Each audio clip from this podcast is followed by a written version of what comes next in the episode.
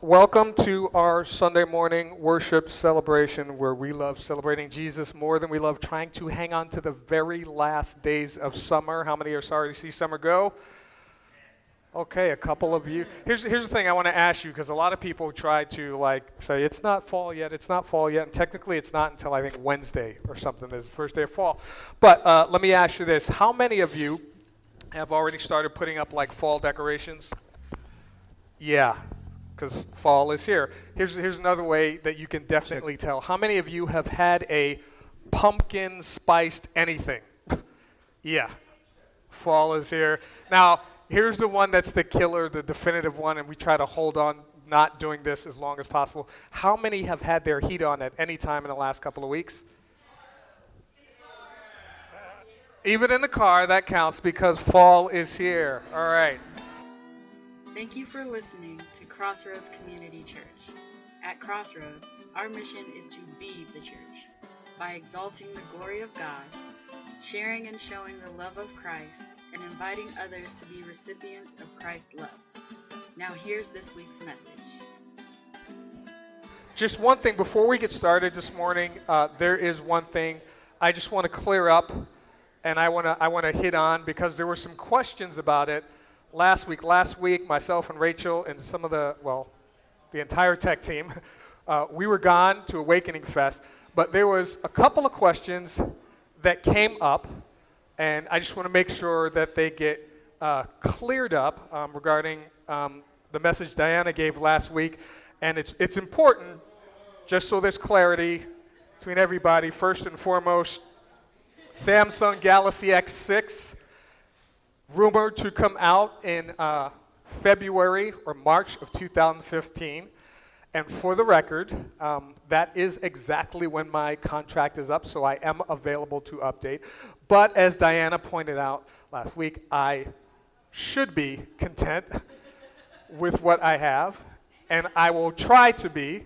Um, probably not. But uh, the iPhone 6 actually came out on Friday. Did anyone see all the lines everywhere? I was in the mall looking for other stuff and just saw lines of people everywhere. Uh, all of you who have a BlackBerry or a Windows phone, you kind of just have to deal with what you got till you come to your senses and go to something else. But um, this week, um, we, we are um, going to uh, talk about, well, we're going to jump into a series that we're not fully jumping into, so to speak. I'm going to talk about it a little bit this week, and then uh, next week, John is actually going to be um, and now that I put him on the spot, he's like, oh, yeah, what, what am I going to speak about? but hey, listen, how many of you guys were here last week and heard Diana speak? Did you guys enjoy that? And yeah, awesome. Praise God. John is going to speak next week. I love the fact that we have uh, lots of people who will bring uh, the Word of God. That's most important, that they're coming from the Word of God uh, and bringing it from their human perspective because that makes us, gives us different perspectives rather than here's what Floyd says. It's all about here's what the Word of God says. Actually, next year sometime, I haven't told any of them this, uh, I want to do a series called God Is, really just bringing to light here's what God is and bringing it from all of these different perspectives because Stephen's perspective is probably going to be God is something that is meant to be or someone who is meant to be shared because he's got that evangelical bent. Um, Diana's perspective, have no idea. uh, Pat, where's Patty? Patty's perspective is probably going to be, and this is just my opinion, but whenever she preaches and, and shares a word, it always ends up sounding, is it really that simple? Yeah, it is, because she always brings it down to a easy as one, two, three. Here's what the Word of God says, and here's how we do it.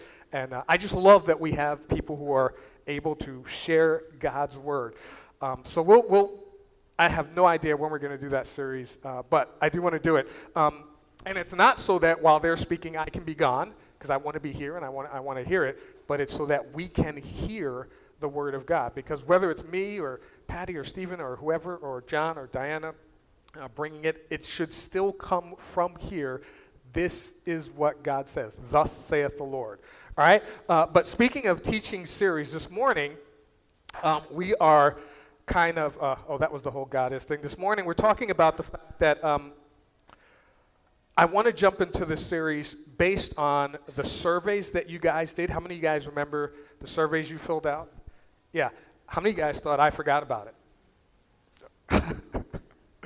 Thank you for your support. Okay, but for those of you who don't know, you guys asked these surveys, and, and this morning I want to t- jump on to one aspect of it, and that is unity within the church. And for you guys who don't remember or don't recall, uh, we started by asking, and so many of you guys filled this out more than I thought, uh, what do you worry about? Like, what kind of things are you concerned about? Uh, what things do you lay awake at night uh, like like ah what is going on with this? Uh, what things cause your blood pressure to rise? What kind of things are you worried about? It may be like you know what's going on in the world. It may be about the health financial crisis. It may be the ebola thing. It may be you know what the heck is wrong with ben? Why can't he get his act together? Whatever it is that you worry about um, we want to you know i don't think ben is in here but we want to share uh, from god's word. And then we asked um, what do you wonder about what kind of things do you like? I wish I knew or understood this thing better, or why such and such happens. So, what do you worry about? What do you wonder about? Uh, and then we also said, what do you wish for? Because dreams are powerful motivators. So, uh, what things do you kind of uh, dream that if money were no object, if time were not an issue and age were not an issue and nothing could stop you, what things would you love to do? It may be to travel, uh, it may be to start a business. It may be to run for office. Madam Mayor, Bonnie, just throwing that out there. But whatever, whatever dreams you have, uh, we wanted to share those with you from um, the Word of God. Now, here's the thing what we're talking about today wasn't the response that had the highest in either worrying or wonder or wish for. It wasn't the highest category. I'll share that data with you in a couple of weeks when we start the series. This is kind of just like a prelude to the series, and I was going to push it back, but I really wanted to kind of dig into it this morning. But this was the topic that was number one across all three areas.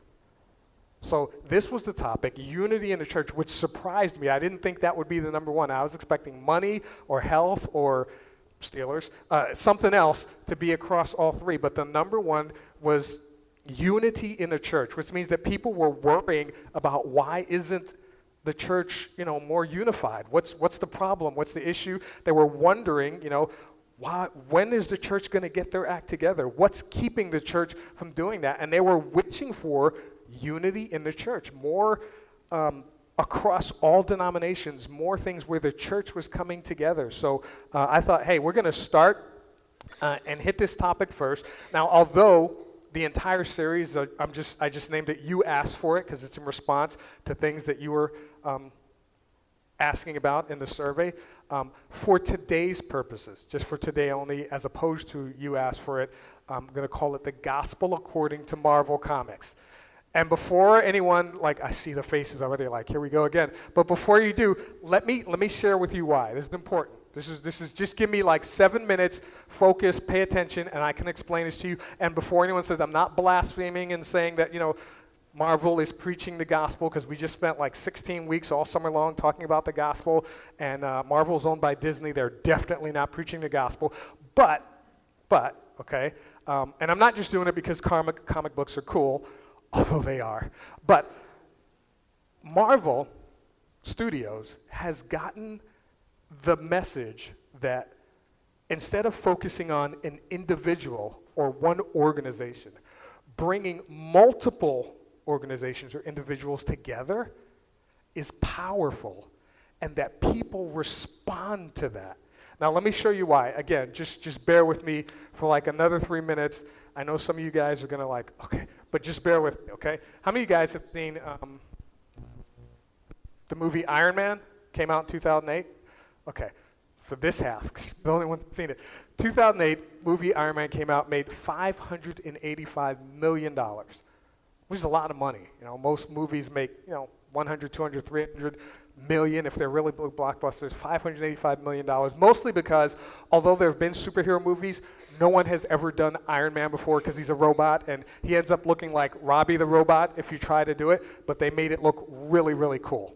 Okay? So, first one came out, 585 million. Second one came out, 624 million dollars. Just under is like 623, 700 and something thousand dollars. That's a lot of money.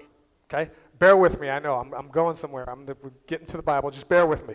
Right? That came out in 2010.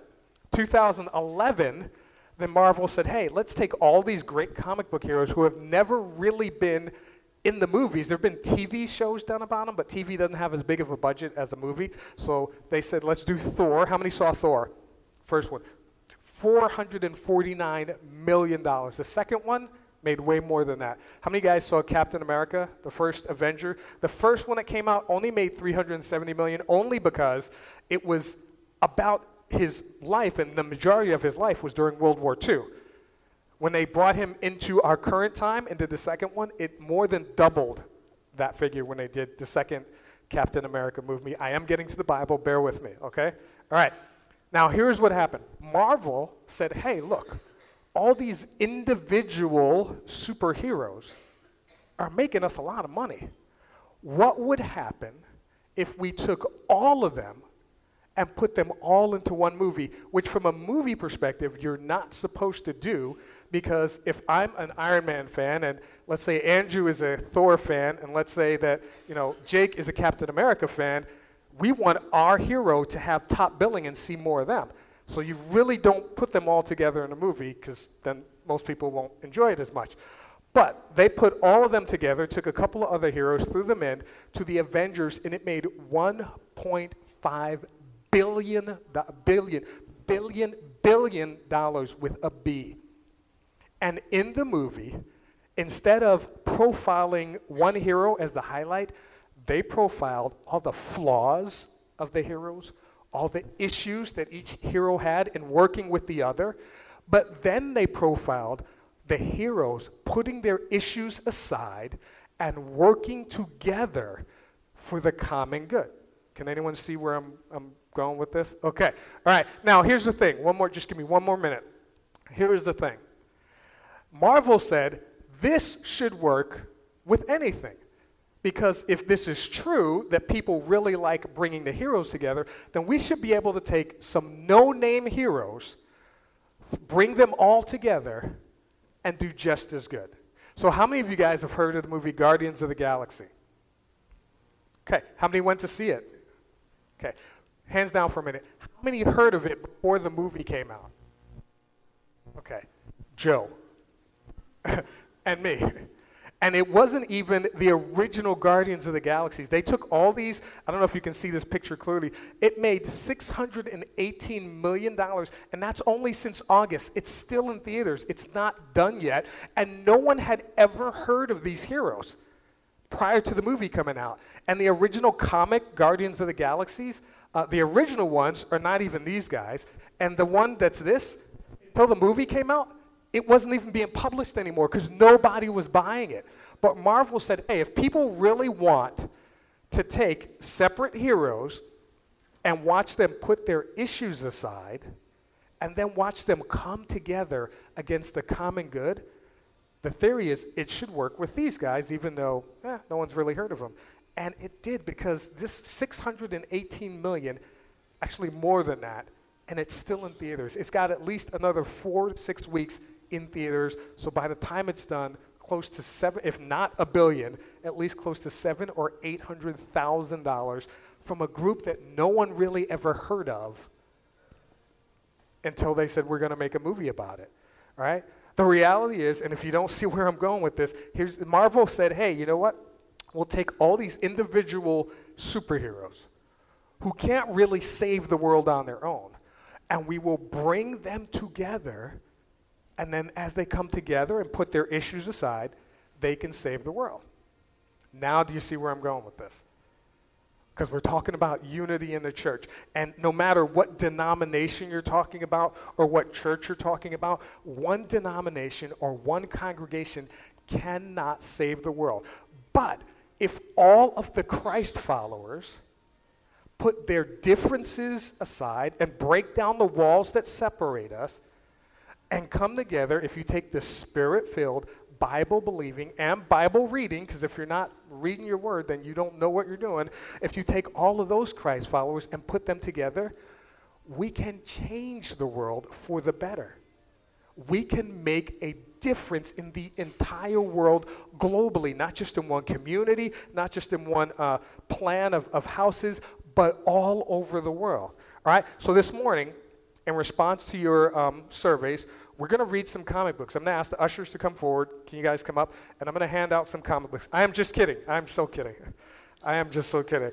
The look, if there was a camera up here, the look on some of your faces was like eyes were rolling up, like, are you kidding me? But no, here's what we're going to do. We're going to talk about two things really quickly uh, with respect to unity in the church. First, uh, we're going to talk about why isn't the church united? The church, the big C, the body of Christ, and then what can you as individuals do to unite it? Because there is something that we as individuals, not just, hey, what can Crossroads do, but what can you as an individual do uh, to unite the church? Now, first and foremost, let me say this this is not an attack on denominations, okay?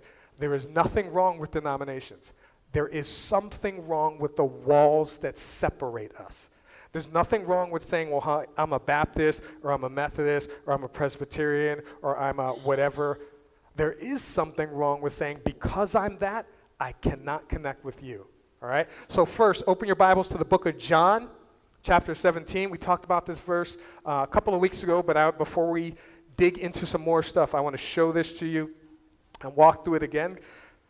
Because in John chapter 17, uh, and if you don't have a Bible, there should be one under your seat, left, right, front of you, or behind you somewhere, because I want you to follow along and see that I am not making this stuff up. Uh, in the Gospel of John, Matthew, Mark, Luke, John, in your New Testament, Jesus actually prays for, and we talked about this a couple of weeks ago, Jesus prays for the church. And in John chapter 17 and verse 20, this is what he says. He's been praying but then he says this My prayer is not for them alone, meaning the disciples. That's who he was praying for at first. He says, I pray also for those who will believe in me through their message. Now, who do you think that is? That's anyone who calls themselves a Christ follower, filled with God's Holy Spirit, after the apostles. Because what we heard was their message. None of us have physically, or were physically, present when they were talking with Jesus, but we are recipients of through the Bible and through wherever you, if you got saved by hearing the word preached uh, in your home, someone shared it with you, um, in a church, someone shared it with you, or just by reading the Bible and realize, wow, I need to give my heart to Christ, then we are hearing what they preach. So Jesus said, I pray also for those who will believe in me through their message, that all of them may be one, Father, just as you are in me and I am in you may they also be in us so that the world may believe that you have sent me. And what he is praying for, now, there is only one God, okay? This is, this is the, the, the message of the Trinity. There's only one God, but there are three who's. There's one God, but there's God the Father, God the Son, God the Holy Spirit. And what Jesus is saying is, hey, Jesus knows there's only one God, but he's praying for a level of unity that the church would have just like he and the Father has. So there is only one church, one body of Christ, but billions of Christ following believers. Does that make sense? No one's shaking their head. Let me try it this way. Okay, okay. I mean, there is only one church. That's, that's what they're supposed to be. One church whether you call yourself a Baptist Christ follower, a United Methodist Christ follower, a Pentecostal Christ follower, a Church of God Christ follower, doesn't matter what you call yourself, if you're a part of the body of Christ, there's only one. Think of it this way there's only going to be, there's only going to be one graduating class from TJ for 2015, right? There are going to be hopefully hundreds of students that are a part of that graduating class and maybe another handful that are graduating after summer school. But in essence, one graduating class, but lots of people are a part of it. There's supposed to be one church with billions of people that are a part of the body of Christ. Does that make sense? Okay, now, here's what else he says, and this is awesome. He says that you, uh, blah, blah, blah, sorry, got to back up to where I was. May they also be in us, so that the world may believe that you have sent me. Verse 22 I have given them the glory that you gave me, that they may be one as we are one. I and them, and you and me, may they be brought to complete unity to let the world know that you sent me and have loved them even as you have loved me. Now, Jesus says that we're supposed to be in complete unity. All the one church with the billions of followers whether it be past, present, future, all are supposed to be in unity. We're supposed to be all in line and in sync with each other. And actually, if you look in the uh, King James uh, Version, it says that we may be perfect, perfect unity. In other words, the, the way that we go out and share the message, uh, the, the theology of who God is, supposed to be all in perfect unity. But here's the thing we're not there today, are we? We're not. And, and doesn't matter what denomination you are, whether it be Baptist, Pentecostal, whatever, uh, that there are some that reach across denominational lines. That's great. But there are many, the majority, that say it's all us or nothing. And that's not what we just read. That's not what Jesus prayed for. Now, here's what happened. How do we get here? This is, this is important. Long story short, somewhere along the line, there were some people that instead of, as Jesus prayed, that the, we, they would hear and be saved through the message of the apostles, there were some people that said, I know better than the people that spent time with Jesus, the people that talked to Jesus, the people that loved on Jesus, and I know better than the Jesus who shared his word with us. And they decided, I'm going to do things this way, or this way, or this way, or this way. And it started out okay because some said, well, I love God's word, but we should focus on feeding the poor more. That's okay. But then they made that their main thing and they shunned anyone who didn't do it their way. There's some who said, well, we should focus on the power of the Holy Spirit more. And that's okay. But then they shunned those who didn't. There's some who said we should focus on baptism more and they shunned those who didn't. It's not the bad part that you focus on something and say, let's do this. But when you exclude everyone that's not doing it your way, that's not what God intended. Okay? Now, here's this. Here's this. Once people started deciding that they knew better than Jesus, they knew how to do it better, uh, this is what they did. They started reflecting what is in the culture. And reflecting, when you reflect something, that means that you, if you look in the mirror and you see your reflection, you see what's a reflection. What's there, you see here. What's here, you see there. And what happened was people started reflecting what was in the culture. Rather than focusing on the Word of God, they started saying, this thing that's in the culture, that the culture is doing, that's okay to do that thing in the church. And sometimes it's okay depending upon what you do. But sometimes it's not because it has a stronger impact. Let me give you an example, and a lot of people don't know this, and a lot of people, um, when slavery came out, when it stopped, all right? One of the reasons, one of the main reasons it stopped was because people in the church rose up and said, hey, that is not cool. Okay? And some of you, I mean, some of you are already aware of this. What a lot of people don't know is that one of the reasons why it blew up so big is because people in the church said, yes, that is okay. And it became so acceptable because the church started reflecting what the culture was doing. And then the ones who should have stood up and said it's not kept their mouths closed. And they allowed what was in the culture to be reflected in the church. Okay? Now, the same thing is happening today. If you look at sexuality, and I'm not going to jump into all that, but the church is allowing things that the culture says is okay to be reflected in the church. That's not supposed to happen. All right? Because once they start reflecting what's in the culture, then they start believing what's in the culture. Now, there's a difference. It's one thing to say, hey, what they're doing out there, it's okay.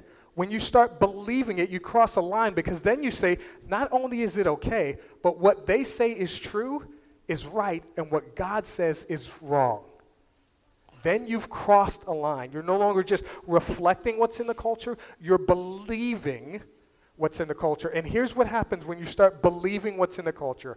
Today, let me bring it local. Within our community, within a five to seven mile radius of where we are gathered this morning, there are multiple congregations Elizabeth, West Mifflin, Clairton, uh, something I'm leaving out, all over this place. Okay? Also, within a five to seven mile radius are churches that have started believing what's in the culture. So they, they, they preach and teach that Jesus did not really exist. They preach and teach that there is no heaven, there is no hell. They preach and teach that God is okay with whatever we do, and they preach and teach that this isn't real. It's not a historical document. It's not a spiritual document. It's just a document, a book that someone wrote to guide us to God. And this is not my opinion. I've sat and listened to conversations and had conversations with pastors of these congregations as they shared this information. Now, it's not up to me to say what you should or should not share, but these are the same people that are calling themselves Christians, just like you and me. So when we go to someone and say, hey, I'm a Christian and here's what I believe, they say, well, you're wrong because the Bible is not actually real. Jesus did not actually exist because they heard that from another Christian who happened to reflect what was in the culture, and then started believing what was in the culture. This is the world we live in today. This is not teaching the Word of God. This is not the church that Jesus gave his life for. And again, I'm not coming down on denominations. I'm just sharing, uh, here's, here's where we are. Now, here's the thing the last thing where they cross the line is they go from reflecting what's in the culture and believing what's in the culture to actually worshiping what's in the culture. After they've said, hey, you know what, we're going to let this thing come into the culture and we're going to do this, and then they said, this is right and God's word is wrong, then they began to worship this image of a God that they created. They create this God that says, hey, um, I don't like some of the things that God says, so I'm going to take out the things I don't like and I'm going to create a God who accepts the things that I do like. Now, um, the rest of these verses I'm going to put up here on the screen, but in the book of Exodus, you can write this down if you want. And, and many of you familiar with this, chapter 20, verses 3 to 4. Uh, this is what God says. Check, check. Am I on? Okay. You shall have no other gods before or besides me. This is the amplified version. You shall not make yourself any graven image to worship it or any likeness of anything that is in the heavens above or that is in the earth beneath, or that is in the water under the earth. This is God basically saying, You're not supposed to make yourself, graven image, make yourself some image and worship it as God. But if you take out certain parts of the Word of God, of what God says, and say, well, it's now acceptable and God is wrong, you have created. Am I still on? I found like I'm dropping in and out. Okay. It, you have created a God in your own image. You violated one of the very first commandments that God gave to his people. Don't create a God in your own image. It would be like someone coming to you, and I'm, don't, ladies, don't yell at me later, but your husband coming to you and saying, you need to change your hair, uh, dress this way, start cooking this way, start talking this way. In other words, they didn't like you the way you were. They start trying to change you into I should say that. Ladies do that to the men. But they start trying to change. I'm to get off of that. But do you, do you, get, you understand what I'm saying? You're trying to create what you want instead of accepting God the way that He wants us to be. Now, we know for a fact, we know for a fact that that's not what God wanted that God wants us to be unified. He wants us across denominational lines to still be, doesn't matter if you're Baptist. When we got together with uh, Calvary Chapel, I got a shirt in that name, CCSP, Calvary Chapel South Pittsburgh, and we've done lots of things with them and other churches.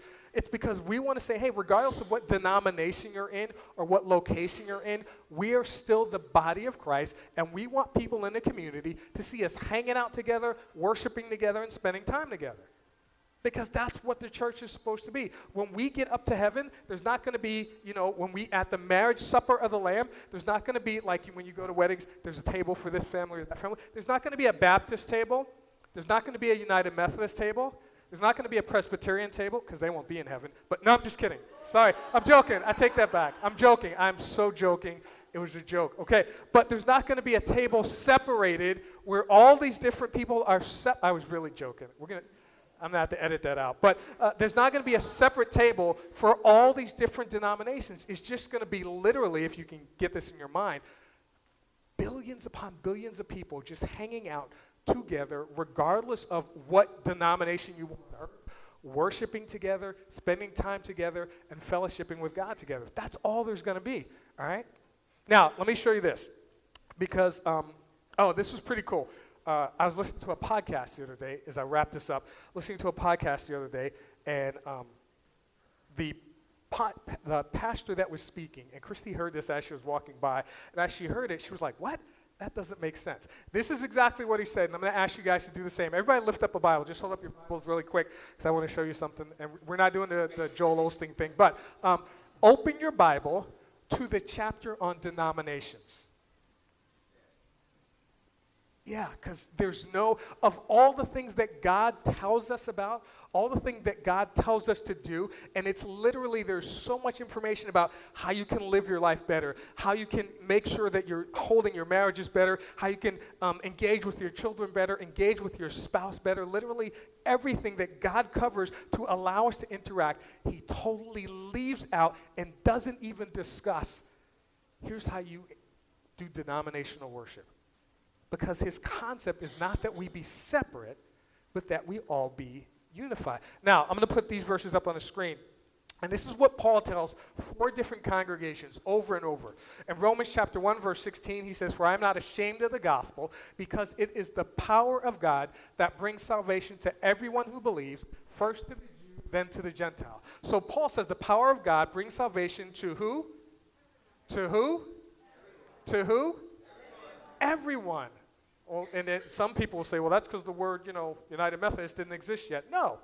It's because it's for everyone. And he breaks it down because at that time there were two people from a Jewish perspective, okay? And from a non Jewish perspective. That's all there were.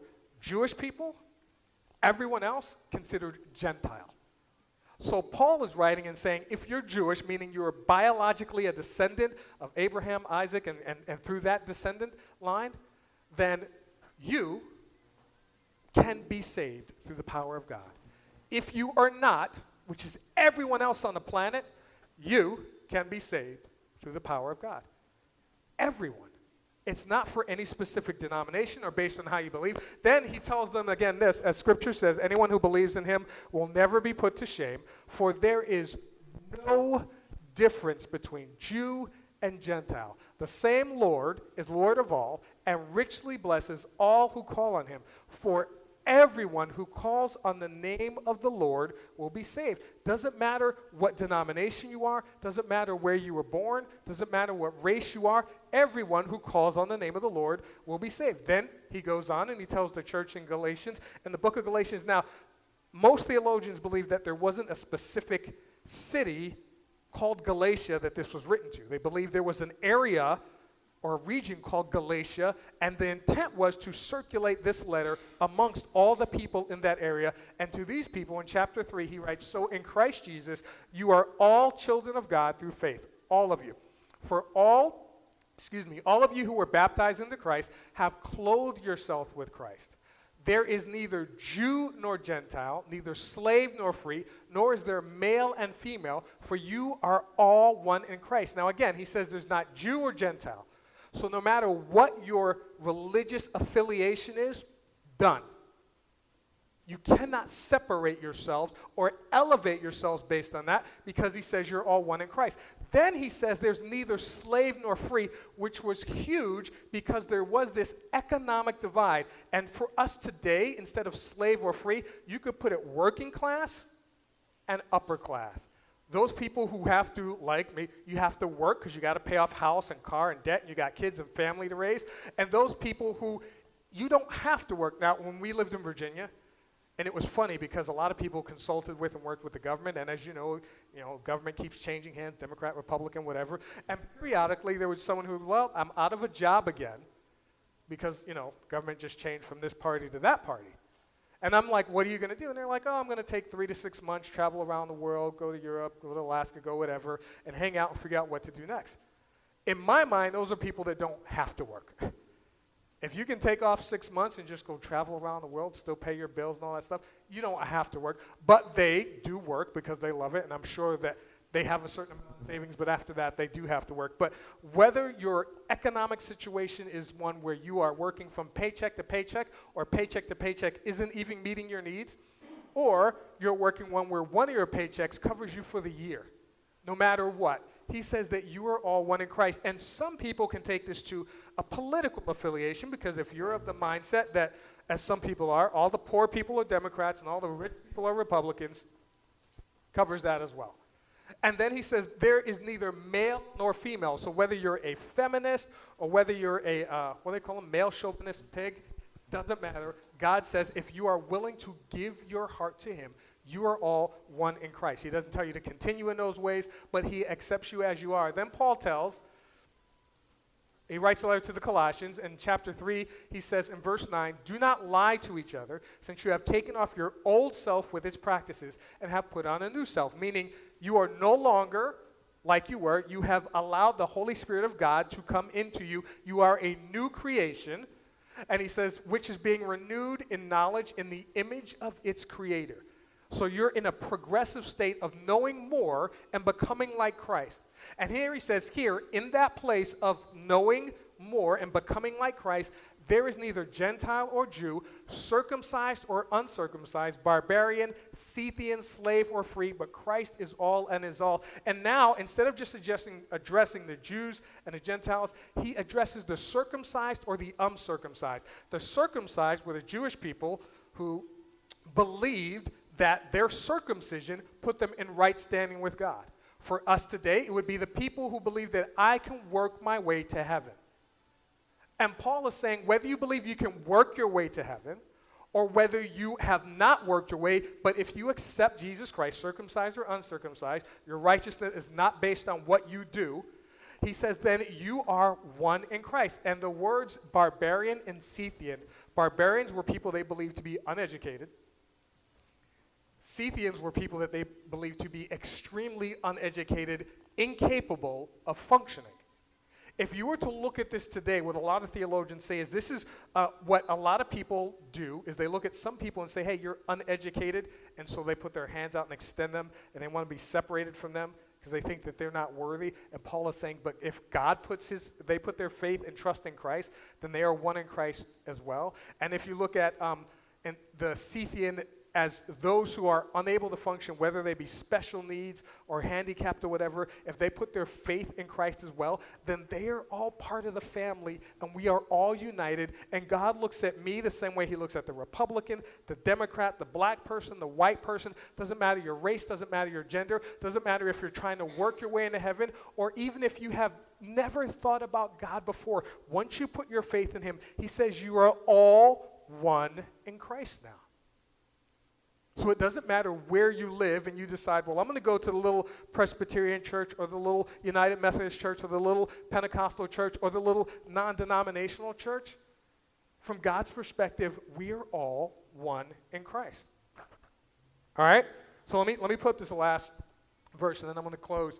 Uh, he writes to Corinthians, and we've looked at this verse before. He says, I appeal to you. Some versions say, I beg you, I urge you, brothers and sisters, in the name of our Lord Jesus Christ, that all of you agree with one another, so that there be no divisions among you, and that you be perfectly united in mind and thought. God wants us to be united. His goal is that the church be united. That doesn't mean that you can't go to whatever little church is in your neighborhood. In my mindset, the church you should go to is the one that's right closest to you so that when they do outreach to the community or do things to help in the community, you help. But if you find somewhere else to go, like some of you come from out of your communities to here, great, that's awesome. Because no matter where you go, we are still all one in Christ. Now, I want to show you this really quickly because does this sound like God wants us, and again, I am not bashing denominations, although it sounded like I bashed one denomination. I am not bashing denominations, but does this sound like God wants us to have separations between us, regardless of what denomination you are? No, it sounds like He wants us to be together. If your kids grow up, or when your kids grow up, or some of us have grown kids and we still say, if they grow up, and they all start looking back at you and they start separating from each other. Like if my son Jonathan were to say to my daughter Fallon, I'm no longer going to associate with you because you live in this city and you like that sports team and you live in this city, I'm going to look at them like, are you crazy? What in the ham sandwich is wrong with you? if they look together and, and, and Jonathan says, well, hey, you know what? When it's time to not worship dad, but buy dad a Father's Day gift or a birthday gift, and he does, I'm going to get him comic book related stuff. But then Brandon says, Well, I like music, so I'll write him a song. And then they look at each other and say, Well, I can no longer associate with you because this is the way that you're showing your love to God. I'm going to look at them like, What is wrong with you? And that is the way that God looks at us when we sit and we say, I'm not going to associate with you because you worship God this way, and I want to worship Him this way. So here's the answer to the question How do we get back on track? You can do this. Each and one of you can do this unite the church, the big C, body of Christ, by serving together. Now, what this means is many of you have family members that go to the other churches. Yes? Anyone? Family members that go to other churches? Okay. I'm not going to ask for like a list of names, but you have family members that go to the other churches. And when they do stuff uh, out in the community, go with them. When you do stuff, many of you go to like Special Olympics. Regardless of what church they go to, you go there, you help out, invite them. Uh, I help out at the food bank. There are people from uh, CCSP that help out at the food bank. Literally, there are people from a lot of different denominations that help out at the food bank. And when we go and we say, let's do a community celebration together, they're the first ones to say, yeah, why not? You know why? Because we've broken down the denominational walls because we're all serving together. We get to know each other we realize, hey, there's nothing wrong with you, there's nothing wrong with you. Let's all do some stuff together. And you can invite people, whether it be Meals on Wheels, wherever you go to volunteer to help out, invite people from other denominations to go help out with you. But you can also do it, check, check, okay. You can also do it by celebrating together. And I don't just mean the worship celebration, I mean having fun, do fun stuff together. Best in a burger. Had a great time and it wasn't just because we were there, it's because we were there with other people from other congregations. Had a great time. When we do Beast Feast, we always try to do it with other congregations. The goal of these things is so that people see the church coming together, having fun together, and say, hey, I want to have fun with you guys too. Sure, come on, have fun. But you can celebrate together, and when you do that more often, what ends up happening is you start breaking down the walls. Let me give you an example Diana left, but um, we are trying to, you guys know we do a Thanksgiving Eve celebration we've been doing for how long, Gary? 20, 30 years, way before I come, with two or three churches in West Elizabeth, okay? And what someone suggested was, hey, why do we only do it with them? Because we do it with these churches. Uh, there's a couple other churches that do theirs together and a couple other churches that do theirs together. Someone suggested, why not just get all the churches in the school district and do one big Thanksgiving celebration? In a public place, invite the community to come. Everyone in the community celebrates Thanksgiving except for those who are going to be at work, and even they celebrate it. But everyone celebrates it. So why not bring them all together? And if we can get the school district to go, then start reaching out until we get everyone in the surrounding area to come together and celebrate together. I was like, hey, that's a great idea. And Diana is working on uh, trying to find a, a, a location for us, and I'm trying to work on finding a location. But the other thing you could do is just serve together, celebrate together, and when you do that, then we end up saving others together. I'm going to ask the band to come up because we're going to close on this thought. How many of you guys remember the uh, Franklin Graham Three Rivers of Hope? And I showed you guys the stats a couple of weeks ago that there were some, uh, I don't think I have them here. No, I don't. Okay. There were some over 2,000, almost 3,000 people that committed their lives to Christ. And it wasn't, get this, it wasn't because Franklin Graham was successful. It was because 500 congregations, over 500, came together and they served together for over a year trying to put this thing together. They celebrated together for three days. It was a three day thing. And then they saved thousands of people together. Because they didn't see one church doing it, they saw the church coming together.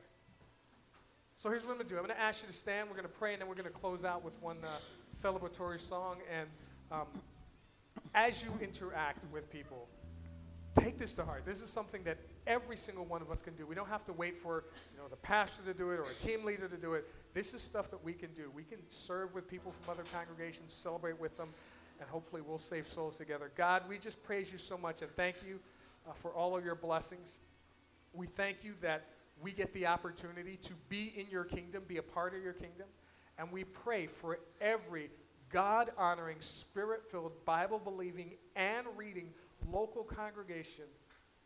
And we pray that we can be a part, along with them, of hoping to break down denominational walls. Not because it's what we think is best, but because as Jesus prayed, the church coming together is a biblical sign that God exists and that he loves us and that he poured out his forgiveness and grace and mercy on us. And we pray this